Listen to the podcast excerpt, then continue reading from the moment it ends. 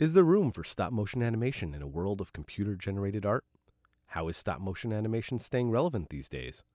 We talked to the founder of Emmy winning stop motion studio BixPix Entertainment on the latest episode of Retconned.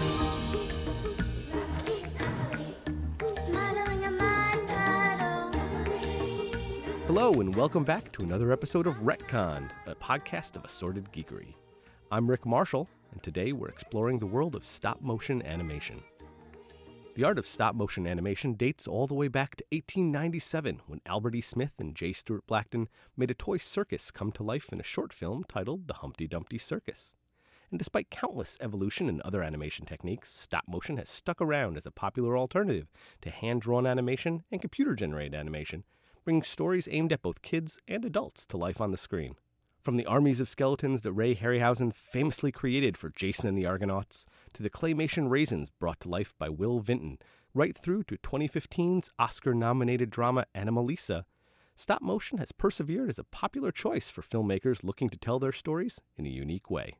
This month, animator Kelly Bixler's award winning studio BixPix Entertainment brings a new stop motion special to Amazon Studios based on her popular Tumbleleaf children's series a veteran of the animation industry with more than two decades of experience in stop motion techniques, Bixler and her team have took home multiple Emmy Awards, Annie Awards, and other prestigious honors for their stop motion artistry.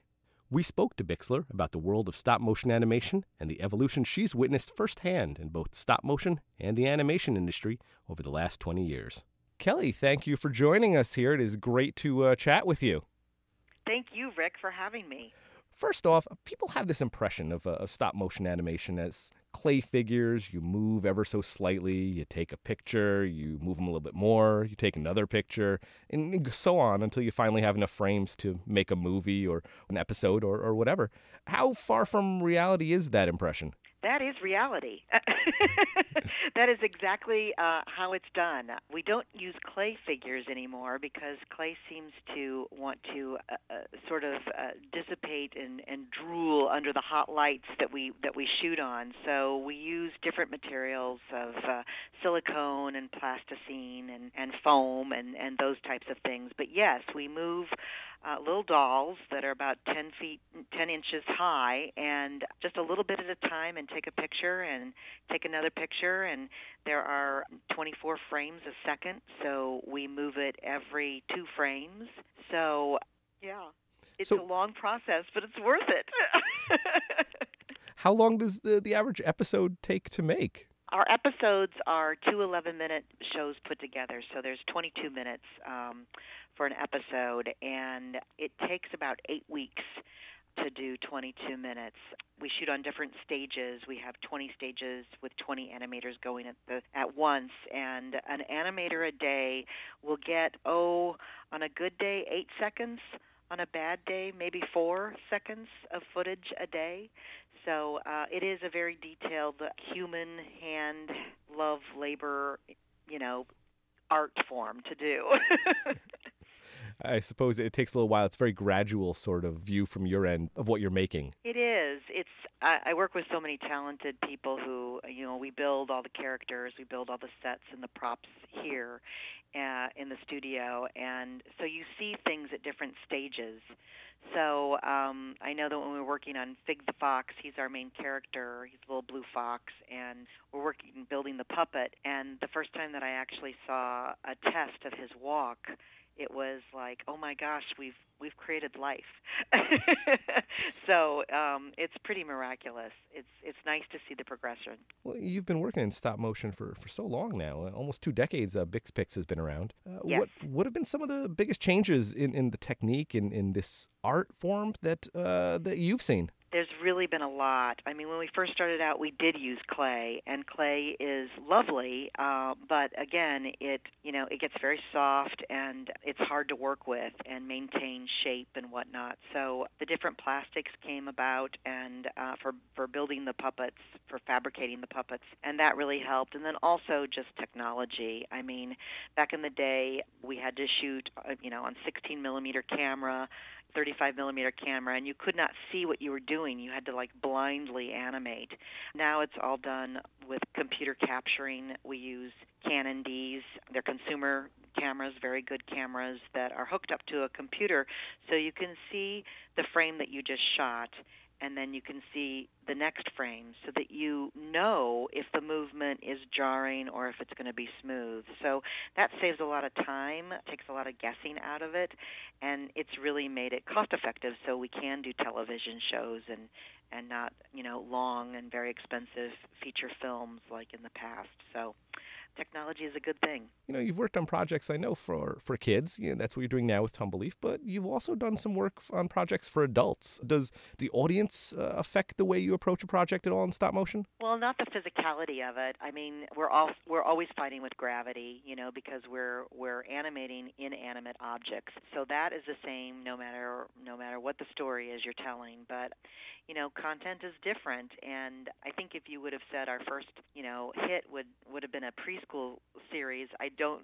you know 20 years ago i think we would have laughed at that. But um lo and behold you know we fell in love with this story and we um drew hodges was the creator and had worked for BixPix for a while and we developed it together. And uh amazon came along and it was just sort of the right timing. But there's lots of you know there's preschool is wonderful because there's no villains in it and it's also joyous and and fun loving and just sort of cute you know? And uh it's also nice to get to work with some more adult themes that are more comedic and have sort of more of the social commentary of of today's world in it. So it's a good mix to go back and forth. Well, uh, Tumbleleaf's won quite a few awards, and it seems like stop motion though still gets uh, a bit uh, gets gets a bit of a bum rap uh, when it comes to awards on the movie side and the full you know full length feature side because uh, I've seen you know a lot of a lot of stop motion stuff on the TV side actually gets you know some good recognition there.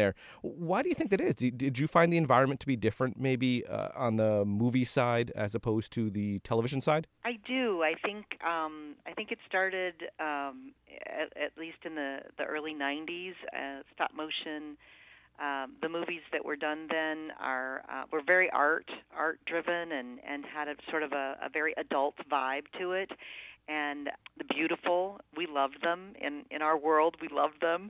Uh, i don't think that they're for the mass audience of maybe a disney or a pixar which those type of movies really have story so they have you know story writing down so great. And it really it, it you know they play to the masses and i i think that stop motion we haven't have a, had a stop motion movie that had a story that was really for everybody in the family and hopefully that'll happen soon.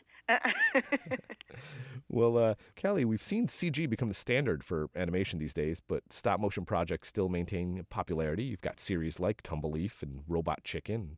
Even in movies you've got the stuff Laika's producing. Why do you think it uh, remains so relevant these days I think it's uh, it's a medium that you just. But I'm I'm very biased.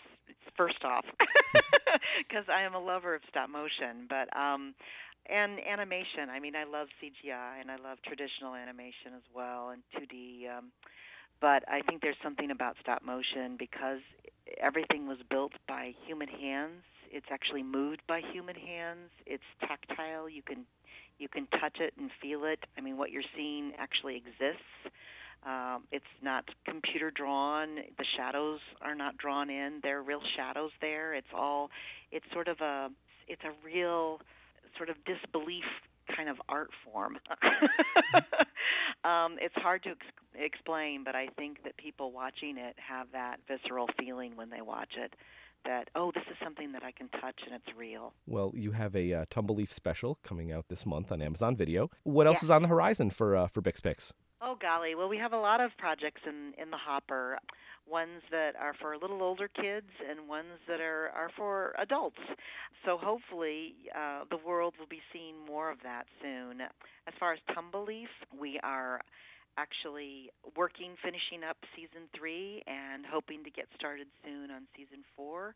And we have we love Tumbleleaf and we love where it's going. I think season three started off really well with the the Springling uh, special, and I hope that the fans love the season because we um, spent a lot of time and, and energy, and um, I think there's some really great stories that are going to happen this season. Well, thank you very much for chatting with us, Kelly. I can't wait to see what the future holds for BixPix. Thank you so much for having me. It's been a pleasure.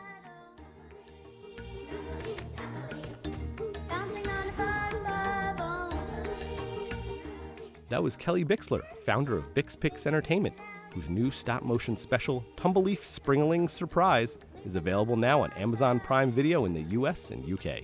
This has been Retconned, a production of WAMC Northeast Public Radio. Our producer is Patrick Garrett. I'm Rick Marshall. Thanks for listening, and be sure to subscribe to this podcast on iTunes, Google Play, or your podcast app of choice. It lets us know you're out there and that you want to hear more.